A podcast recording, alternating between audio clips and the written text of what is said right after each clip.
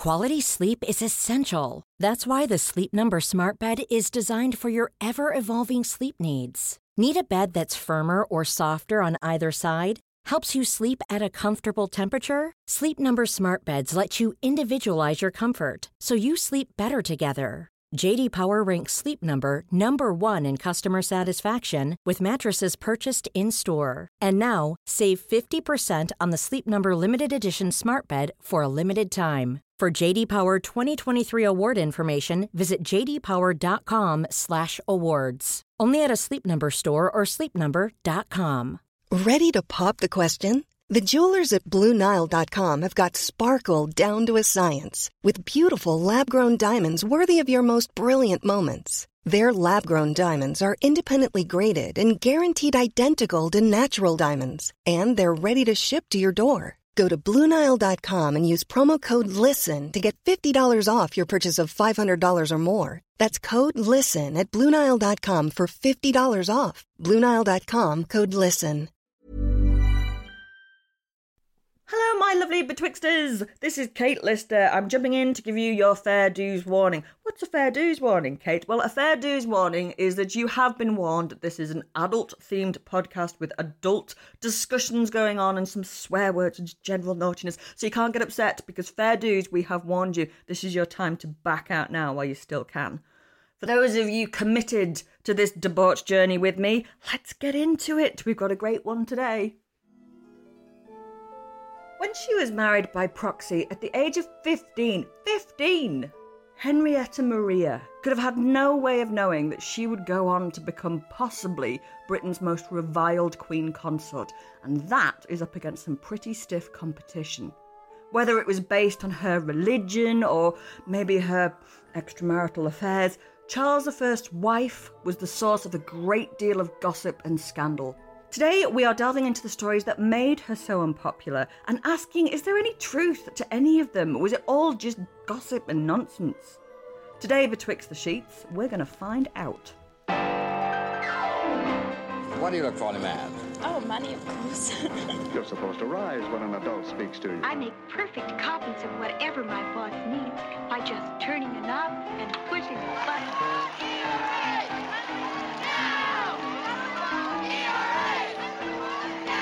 Yes, social courtesy does make a difference. Goodness, what beautiful times. Goodness has nothing to do with it, dearie.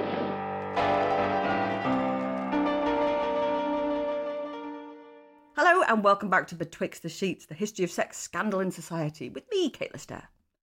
Perhaps it's not too surprising that, that the wife of a king who eventually had his head cut off by his subjects wasn't very popular, and that's certainly true of Henrietta Maria. She did not have many fanboys and fangirls at court, especially amongst her husband's enemies. But somewhere between the endless rumours that she'd been having an affair for the last 40 years and the fact that she converted her husband to Catholicism, outrageous, there is a real life to be uncovered here. Henrietta Maria was a real woman with real thoughts and feelings and passions, and is any of what people are whispering about her actually true? In this episode, I'm talking to Leanda de Lisle to find out about Henrietta Maria's marriage, about what on earth she was up to during the Civil War, hopefully running in the other direction, and what she did after Charles was executed. Oh, and of course, we'll be talking about the scandalous stuff as well. Let's go!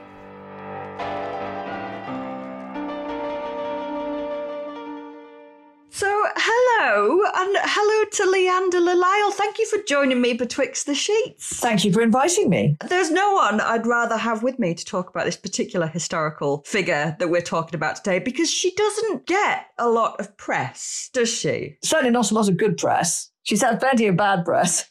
Yeah, she's not like up there with your Boleyns or.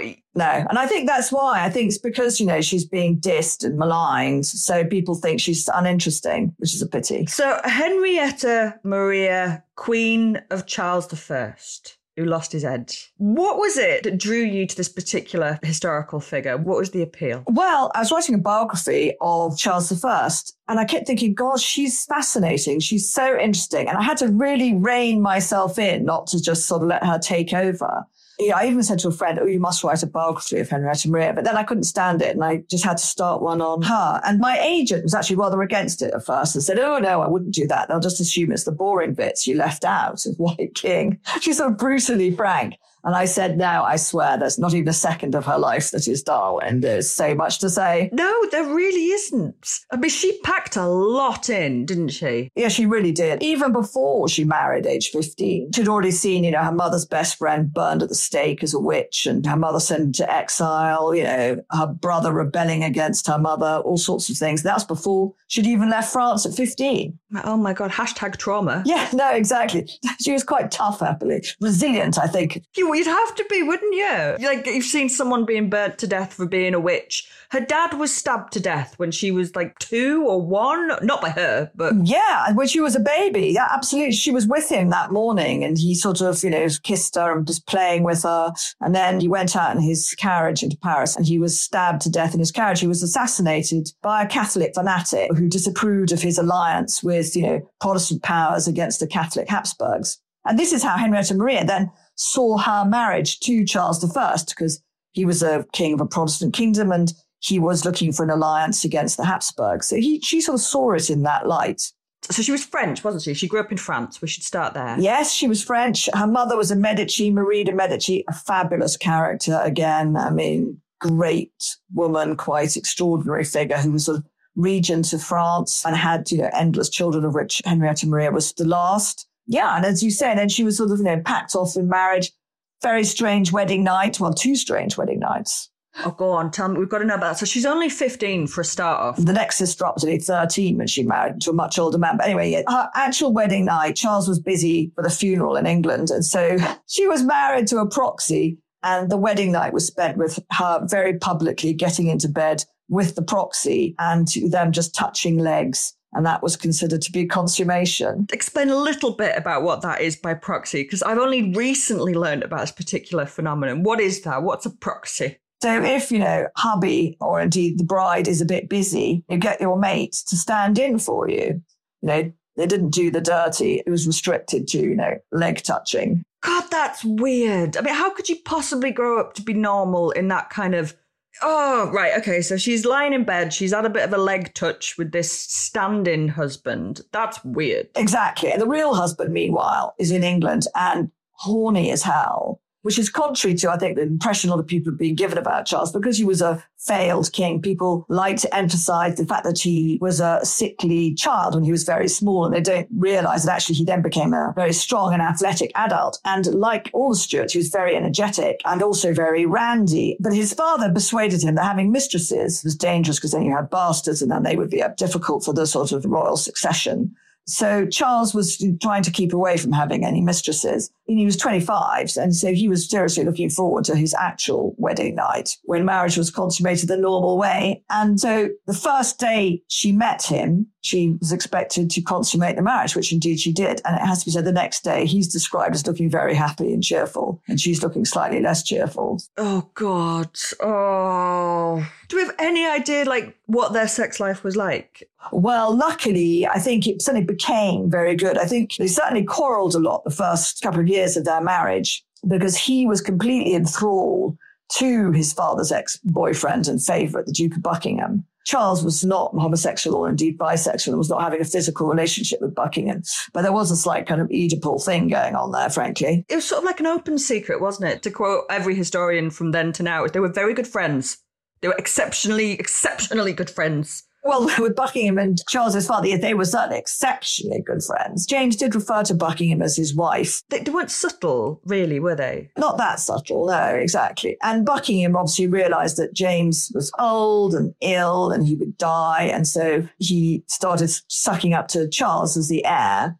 And Charles, who was a lonely boy, really not the cool kid, was delighted to have the attention of uh, Buckingham. And they became like sort of brothers, but against James. And that's just what I mean about there was something strange psychological stuff going on there. Buckingham then saw Henrietta Maria as a threat to his influence over Charles. And so he did make difficulties in the marriage. And she was also a typical teenager at 15. I mean, a very stroppy, sparky one. And so, you know, there would be flaming rows with her. There's a hilarious scene of her sitting in bed with him. And she says, you know, I want you to appoint these people to run my estates. And Charles says, no, they're French. I can't have French people running English estates. And then she has a complete fit. You're horrible. My life is dreadful. Everything in my life is dreadful. and It's all your fault. And I thought to myself, gosh, this is the sort of cry of every 15 year old down the centuries. oh, God, it is, isn't it? She's like within a hair's breadth of going, I never asked to be bored. Exactly. No, totally. Absolutely. And she does say, sort of, you know, I want to die and I may die of misery. Full blown puberty, then. Yeah, full blown puberty. And she loves to have a good time and have fun and amusing time with her friends. And Charles is very stuffy. And the English court is quite stuffy, strangely. So that is also a source of tensions. You know, she likes witty conversation. And as their marriage gets stronger and better, she still has lots of male friends she likes. I mean, the court is male dominated, although she's very keen on projecting the idea that women should have a voice and have a right to their own opinions and conscience. But she does enjoy the company of witty, handsome, amusing, intelligent men. She loves that. You know, frankly, who doesn't? She's not so good because unfortunately, even you look at our current royal family, they also have to spend quite a lot of time doing very boring things with very boring people. God, yeah, so you sort of forget that, don't you? It's just, I often look at like our present royal family, and but one thing I always think, I don't think I'd like to do it. You know, for all the castles and all the titles and all the dripping in diamonds, it's just endless fascination in everything that you do all the time. It must be exhausting. Oh no, I'd be a nightmare. You know, you could spend hours talking to really quite dull people, being polite making polite conversation. Some people love that kind of stuff, of course. Yeah, no, I agree. I, I wouldn't like that, but other people do. But I think nobody likes being stuck in a corner with a ball. But they have to do they have to do a lot of that. And there's a hilarious description of Henrietta Maria, for example. She hadn't learnt Latin. She hadn't been taught Latin. And some diplomat giving a speech that goes on for over an hour in Latin to her and her getting the most appalling giggles. I can really relate to that of just that thing where you got the giggles and you know you shouldn't have the giggles. Exactly. She does see the funny side of things. There's another instance she found very funny with another pompous diplomat. She had her eldest son at this time was about sort of four, the future Charles II. But she also had with her, who she brought up from the age of, you know, five or six, a man called Geoffrey Hudson. And he was always with her. And the diplomat confused the dwarf, Geoffrey, with Charles II. And so sort of bowing and scraping to Geoffrey, which he also found hilarious, as you can imagine. So she was not a pompous person, Henrietta Maria, has to be said. No, she wants to have a good time. Yeah, she wants to have a good time, exactly. And she was a great sort of influencer, but also culturally. She liked performing on stage, liked speaking on stage, although that wasn't approved of in England, and she was stopped from doing it in the end. But because she loved the theatre, all these sort of female-centric plays were written. And I think that sort of introduced increasingly into England the idea that, as I said, that women should have a voice and that, you know, women were human beings in their own right and not just appendages of men, which is ironic, really, because she was still perceived really as just this sort of appendage to her husband, Charles. Where do you think that comes from? I mean, there's a spectacularly ancient history of slagging off the woman who's associated with any powerful man, from like Yoko Ono through to, I don't know, I'm sure people took the piss out of Julius Caesar's wife. But what was it about her that pissed people off? Well, I think it was partly that Charles made many sort of unpopular decisions, one of which, so he was you know, head of the Church of England, obviously, and he believed himself to be a divine like monarch. His father believed very strongly that he was God's lieutenant on earth. He had the right to rule people's souls as well as their bodies, really, as head of the church. And this was problematic in a number of ways. First of all, because Charles believed he was more important than Parliament and occasionally would quarrel with MPs and sometimes ignore them and raise taxes without parliamentary consent which the English people didn't like, quite rightly. And also, he believed a particular kind of like high church Protestantism, which are low church Protestantism, which are those who like prefer a more stripped down Protestantism, which means no music, no images, that sort of thing. And they didn't like that. And he believed everyone should worship as he did and persecuted Catholics, of course, because Catholics were not members of the Church of England. So the low church Protestants said, oh, you know, she's popish, she's making Charles popish. And this is still fed into English history. Also, they wanted someone to blame. If you couldn't blame the king directly, then you need to blame someone else, and she's a convenient scapegoat. So I think that was another reason. And it is the old idea of Eve, which we often see. Eve seduced Adam in the Garden of Eden. So, you know, poor old Adam, yeah, never stood a chance. You know, there she was. She got her tits out basically, and he became putty in her hands and went and disobeyed God. And so equally, endless descriptions of, you know, what is this popish whore of France, this popish brat of France? She's in our king's bed. What's she doing there betwixt the sheets? who knows, terrible French Catholic things. Was she Catholic? She was Catholic, yeah, because the French were Catholics. Well, not all of them. That's the other thing. Is so the majority were Catholic and the royal family were Catholic, but there were also Huguenots, which were kind of low church Protestant, again, Calvinist Protestant. And in France, during this period, the period that she was brought up, under these laws introduced by her father, Protestants could worship freely. So you could be a Protestant or a Catholic. That was why he was stabbed by the mad Catholic, not because he was a Protestant. Yeah, he was Catholic, but he was nice to Protestants, which certainly didn't meet everyone's approval. Yeah, so she was brought up with this idea that Protestants could practice freely in France, Catholics could practice freely in France. In England, Catholics were persecuted. You were prepared to pay fines if you didn't attend Protestant services. I mean, these were ruinous fines. The poor would go to jail and then they couldn't feed their families and their families would starve. Priests would occasionally have their heads chopped off. And so when she went, one of the things she was told was expected of her by the French and indeed by the Pope, which was a kind of big ask, frankly, was to try and protect English Catholics to try and set a good example so that Protestants might want to convert. And I think she hoped there could be some kind of system in England like that of France where Catholics would be free to practice their religion.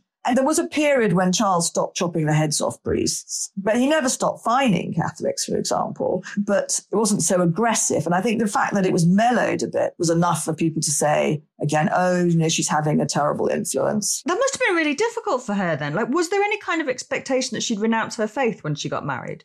Yeah, so I suppose there were expectations since there were hopes. There were certainly hopes in England that she might convert. And ironically, the way history has been told, I said, because, you know, they're this 15 year old child, almost as if she's carrying a plague by the fact that she's a Catholic arriving in England and is going to be sleeping with their king. But from perspective of her own family, is that her mother is aware she's sending this 15 year old girl to England, where she's going to be surrounded, of course, by Protestants, and that actually the person who's much more likely to convert, well, the person the pressure is really going to be on is her. And so her mother says, and if you do that, I will never speak to you again, and my blessings will be turned to curses you should be prepared to die a martyr rather than do that. That is tough. Yeah, she was given a set of pretty tough instructions, of which those were some. So she's referred to as the popish whore, which I quite like. Yeah, popish whore, the popish brat. Well, the popish brat, she joked about herself because just before the Civil War breaks out, she goes to Holland. Everyone's expecting Charles to lose the war because Parliament has most of the money. So people assume that Charles is going to be wiped out in the first battle of the Civil War. But she goes to Holland to raise money, men, and arms very successfully and actually saves his bacon. Uh, but when she's there, she writes to him, obviously saying what she's doing, how things are going. And she closes one of her letters by saying jokingly, she says, Oh yeah, and I'll pray for the man who married the popish brat of France, as the preachers say in London. I quite like that. She's funny. She's funny. Yeah, she's funny. As you say, talk about trauma. She goes through endless, endless sort of terrible things happen. And she can crack jokes even in the most dire circumstances. So I can think of two examples of that. So there's one when she's taking a ship from Holland back to England carrying stuff for the war. There's a terrible, terrible storm. And one of the ships with her sinks, you know, people drown. And the storm goes on for days and everyone is being sick and vomiting and terrifying. And they're convinced they're all going to die. And so she and her ladies in waiting start saying their confession out loud. They're sort of clinging onto the mast and they're saying, I did this and I did that and I'm really sorry. God forgive me. God forgive me. But then, you know, the storm passes and they arrive. Well, they have to actually return back to Holland. They can't get to England on that journey. But anyway, they arrive back in Holland alive. The next thing she does is start taking the piss out of her ladies and waiting for all the things that they confessed out loud. Ha ha, I heard you did that. I can't believe. That's one thing she did. That's another thing. So later on in the Civil War, she's very, very ill and she's given birth to a baby in Exeter. She's had to leave her infant baby in Exeter and flee back to France in a ship being shot at because Parliament desperately wants to kill her because they felt that she was such a powerful aid to Charles. And she arrives in France. She's got a cyst in her breast because she can't breastfeed, obviously. And she says to her doctor, you know, oh my God, I feel as if I'm going mad. And she reports that the doctor says, oh, don't worry, you're completely barking already. So she does take the piss out of herself, which I quite like, as well as other people. Yes. I'll be back with Leanda after this.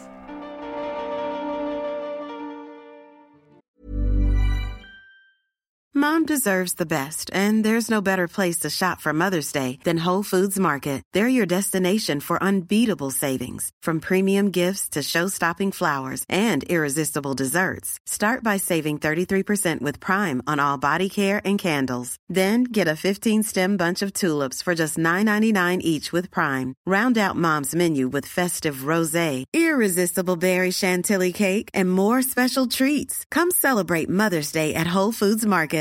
This is Paige, the co-host of Giggly Squad, and I want to tell you about a company that I've been loving, Olive and June. Olive and June gives you everything that you need for a salon quality manicure in one box. And if you break it down, it really comes out to $2 a manicure, which is absolutely insane. It's also so easy to get salon worthy nails at home with Olive and June. The difference between how your nails used to look when you did them yourself and now with the Mani system is a complete game changer. The best thing about Olive and June too is it's a quick dry. Dries in about one minute, lasts for five days, and full coverage in up to one to two coats. Visit oliveandjune.com slash perfectmani20 for 20% off your first system. That's oliveandjune.com slash perfectmani20 for 20% off your first system.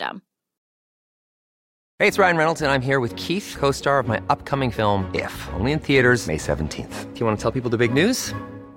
All right, I'll do it. Sign up now and you'll get unlimited for $15 a month in six months of Paramount Plus Essential Plan on us. Mintmobile.com slash switch. Upfront payment of $45 equivalent to $15 per month. Unlimited over 40 gigabytes per month. Face lower speeds. Videos at 480p. Active Mint customers by 531.24 get six months of Paramount Plus Essential Plan. Auto renews after six months. Offer ends May 31st, 2024. Separate Paramount Plus registration required. Terms and conditions apply if rated PG. Hi there, I'm Don Wildman, the host of the brand new podcast, American History Hit. Join me twice a week as I explore the past to help us understand the United States today. You'll hear how code breakers uncovered secret Japanese plans for the Battle of Midway. Visit Chief Powhatan as he prepares for war with the British.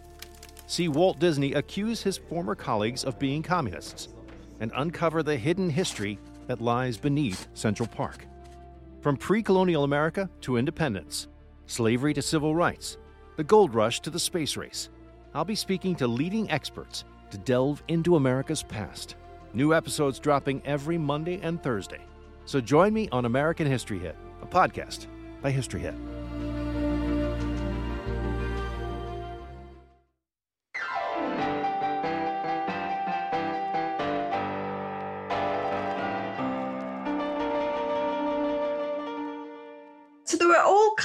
Kinds rumours flying around about her, apart from the fact that she was Catholic, that she was doing a little bit more than just entertaining these pretty boys at court. Oh, yeah. I think the best known is one supposed affair with a courtier called Henry Jermyn that people know about. And there's a biography written of this guy, Henry Jermyn, by an author who's convinced they were having an affair. I saw an interview with him on television who said, oh, yes, nobody else was ever mentioned in relation to Henrietta Maria having an affair.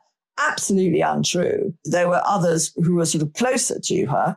And there was a guy called Wat Montague, who I suspect actually was gay, who had lots of girlfriends and was very witty and a great companion, who she was very close to. She was supposed to have an affair with her. There was another guy who she was very close to called Henry Earl of Holland, who betrayed her in 1642 he was a Calvinist. He was a low church Protestant. And they're actually great friends before the Civil War because they both shared the same foreign policy objective, which was against the Habsburgs. And people, again, don't know that, that actually she was a leader of a sort of Puritan faction at court before the Civil War. But he betrays her at the beginning of the Civil War. He goes over to the other side she was supposed to have had an affair with him. I'm sure she didn't have an affair with either, because to be honest, I think Charles, they said, was kept her busy on that front and pregnant. For your money, it's complete nonsense. There was no affairs. Yeah, no, I think she loved Charles and Charles liked his sex life and she was constantly pregnant. So I think there are two reasons it's very unlikely. One is that she loved Charles that when he was alive. I think it's very unlikely she would have had an affair. And secondly, she did take very seriously the fact that she was the protector and representative of Catholic community in Britain and that she could not afford to mess around because people would know. One of her sisters had lots of lovers, very notoriously so. Too many people depended on her, really. And then after Charles died, she was extremely traumatized by his execution. She was much closer then to Henry Jermyn for various reasons I won't bore you with. Again, because it would have been frowned on because she was then representing Charles II. She needed to get all the help and support she could in Europe to restore her son to the throne. And she played a great role. So after Charles was executed, she was in Paris and she's having dinner and she'd been told by Henry Jermyn, who was being a bit spineless, didn't want to tell her the truth, already knew the truth, that Charles had been rescued by the crowd on his way to the execution. So she sends messengers to try and find out what's happened. And they don't come back and she's sitting there waiting and just chatting over dinner. And then she starts saying, it seems odd they haven't come back yet. And Jermyn says, oh, well, it's probably bad news then or something. And she said, oh, so you know what's happened. Anyway, so she's told that he's been executed and she's completely shocked and she just sits there unable to speak or move. And she stays there as the sort of sun sets until eventually one of her relatives takes her by the hand and takes her from the room. But anyway, so she goes and she sort of hides away for a couple of days. And then she emerges dressed in black and she's taken on this new image. And it's not like the image of Queen Victoria after Queen Albert died. It's much more like Diana, Princess of Wales after her divorce. She's grieving, but she's glamorous and she's taken on this Catholic icon of the Queen of Sorrows which is, you know, after the Virgin Mary sees Christ executed, she's obviously very sad. And in Catholic iconography, she's depicted in statues and things with some tears on her cheek and a sword at her breast sometimes. And she's known as the Queen of Sorrows. That is a very moving image. So when people go to pray, they like to pray to, I suppose, different aspects of God. And they pray to the Queen of Sorrows sometimes if they've had great sadness in their life and tragedy. They see in their suffering woman, someone who could understand their own suffering. And I think Diana, Princess of Wales, touched on that, that people felt that she had suffered and they loved her for that and they felt that she understood their suffering. And so Henrietta Maria similarly reflected this kind of image, which is a very powerful one. She's not going to want to mess that up by messing around with Henry Jermyn, who was sort of fat and red faced by this stage she was a very sort of proud royal person. She's also not going to be marrying a commoner. And she didn't remarry, did she, after Charlie Boy lost his head? No, she didn't remarry. As a widow, you were a very powerful figure as a woman. After Charles's execution, because she blamed his death on Protestant divisions between the different kinds of Protestant. And that made her much angrier towards Protestants. So she would not have married Henry Jermyn as a Protestant, and it would have messed up the whole persona she had taken on. Nevertheless, this is what people said when she went back to England. They of loved the gossip, and they even said that one of Charles's mistresses was her bastard daughter by Henry Jermyn. There's so much that she's dealing with. It'd be really easy to think that she's tragic, but she doesn't come across as tragic. Like going to that civil war, it would be like what Brexit would be like if we were allowed to kill each other and had muskets. It's just crazy. Exactly. And you think about Brexit and how divided friends, families, tempers. I mean, in Europe, they think we all voted for Brexit, but actually. It was really close, wasn't it? It was really close, exactly. But as you see, you had people shooting each other and killing each other, fathers and sons often, and friends. And Henrietta Maria, you know, one of her best male friends, Henry Holland, like I said, her best girlfriend, Lucy Countess of Carlisle, also betrayed her at the beginning of the Civil War. And fun enough, again, I think in the history books, because they do have a serious down on her, there's a description of her written by a famous diarist called Samuel Pepys. He sees her at court in 1660. Her son, Charles II, has been restored to the throne. And this diarist, who sees her for the first time, dressed in black, she's looking very ordinary and depressed. Well, the reason for this is that her youngest son, Henry, has just died. You know, so that is a bit of a bummer. She was not going to be taking out her castanets and doing a dance, you know, while her younger son has just died. But then what they don't do is they don't describe or quote Samuel Pepys a couple of years later, and he again goes to court. He says that she has the merriest and most amusing court, jollier even than that of the famous merry monarch Charles II. All the fun people are basically around Henrietta Maria, and she herself describes herself as you know, as happy as she's ever been. She's again a powerful figure. You know, she is the Phoenix Queen. She's sort of risen from the ashes of the Civil War, reborn. Was she close to her? I was going to say sons, but I mean particularly Charles II. Was that a good relationship? They quarrelled to the death, particularly when they were sort of in their teens and things. She was not backwards and coming forwards with her opinions. If she thought they were wrong, she would say so extremely vigorously. But, you know, they never mistook this for anything that wasn't love. You know, quarreling, shouting at each other, saying you disagree does not mean you don't love each other. And when she dies, they're all devastated. Two of her children, a daughter and a son, Henry and Elizabeth, are kept by Parliament throughout the Civil War. And her daughter Elizabeth dies in Parliament's care. And she's only, I think, 13 when she dies. Henrietta Maria is devastated by this. And the daughter also dies at Carisbrooke Castle on the Isle of Wight, where Charles had been kept imprisoned. It was a horrible place. And, and she had a particularly horrible jailer in charge of her at the time. And Henrietta Maria is incredibly sad about that. But of course, she's lost that daughter. Henry, who was tiny when he was taken by Parliament, um, a tiny little boy, doesn't really have any memories of his mother when they finally re-meet in exile in the 1650s. And then they quarrel because she wants him to convert. And the reason she wants him to convert is that the Stuarts are all doing really badly. They're stuck in Europe. They're completely penniless. They've got no money, no power. Life is really quite bad. And she thinks, well, if Henry becomes a Catholic, I can marry him off to a rich princess. You'll have money, power, and he won't have a miserable time. Or the Pope can make him a cardinal. He'd be a prince of the church and have a lovely time. And also, she thinks it'd be better for him all around. And he's only 14 or something at this stage. So she feels she's got perfect right to pack him off, to stay with one of her mates, one of these men who are actually supposed to be an ex-boyfriend. But Henry won't be converted because his last memory of his father is sitting on his father's lap just before his execution. And his father is sitting on him saying, this tiny boy who's sort of eight, I think, at that stage, they're going to cut off your father's head.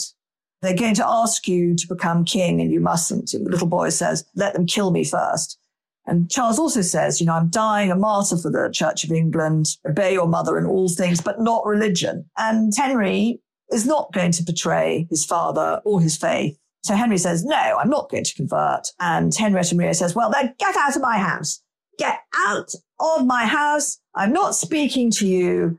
Then 1660, of course, they're in a powerful position. She doesn't need to have this public break with her son, Henry.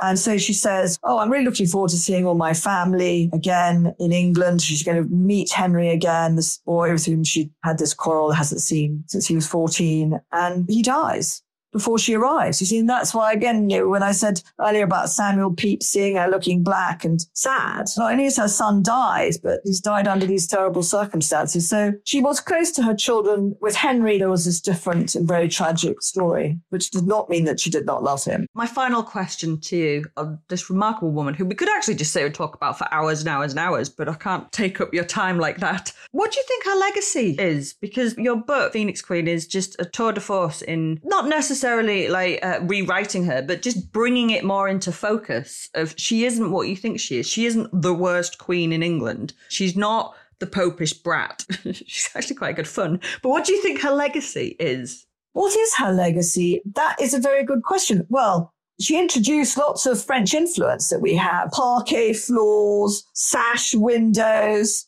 French food, um, you know, all sorts of French influence that we still have actually came from her. And that will do for me. The next time I'm eating a French choux bun, I'll think, thanks, Henrietta Maria, you mad tart.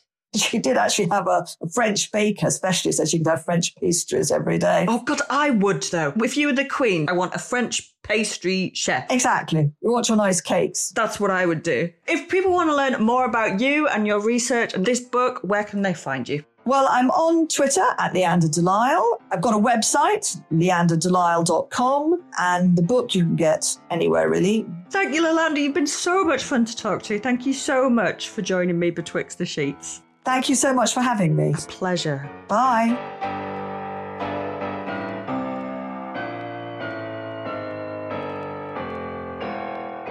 I hope that you've enjoyed that episode, and thank you so much to Leander for joining me. If you like what you've heard, please don't forget to like, review, and subscribe wherever it is that you get your podcasts. Join me again betwixt the sheets, the history of sex, scandal, and society, a podcast by History Hit. This podcast includes music by Epidemic Sounds.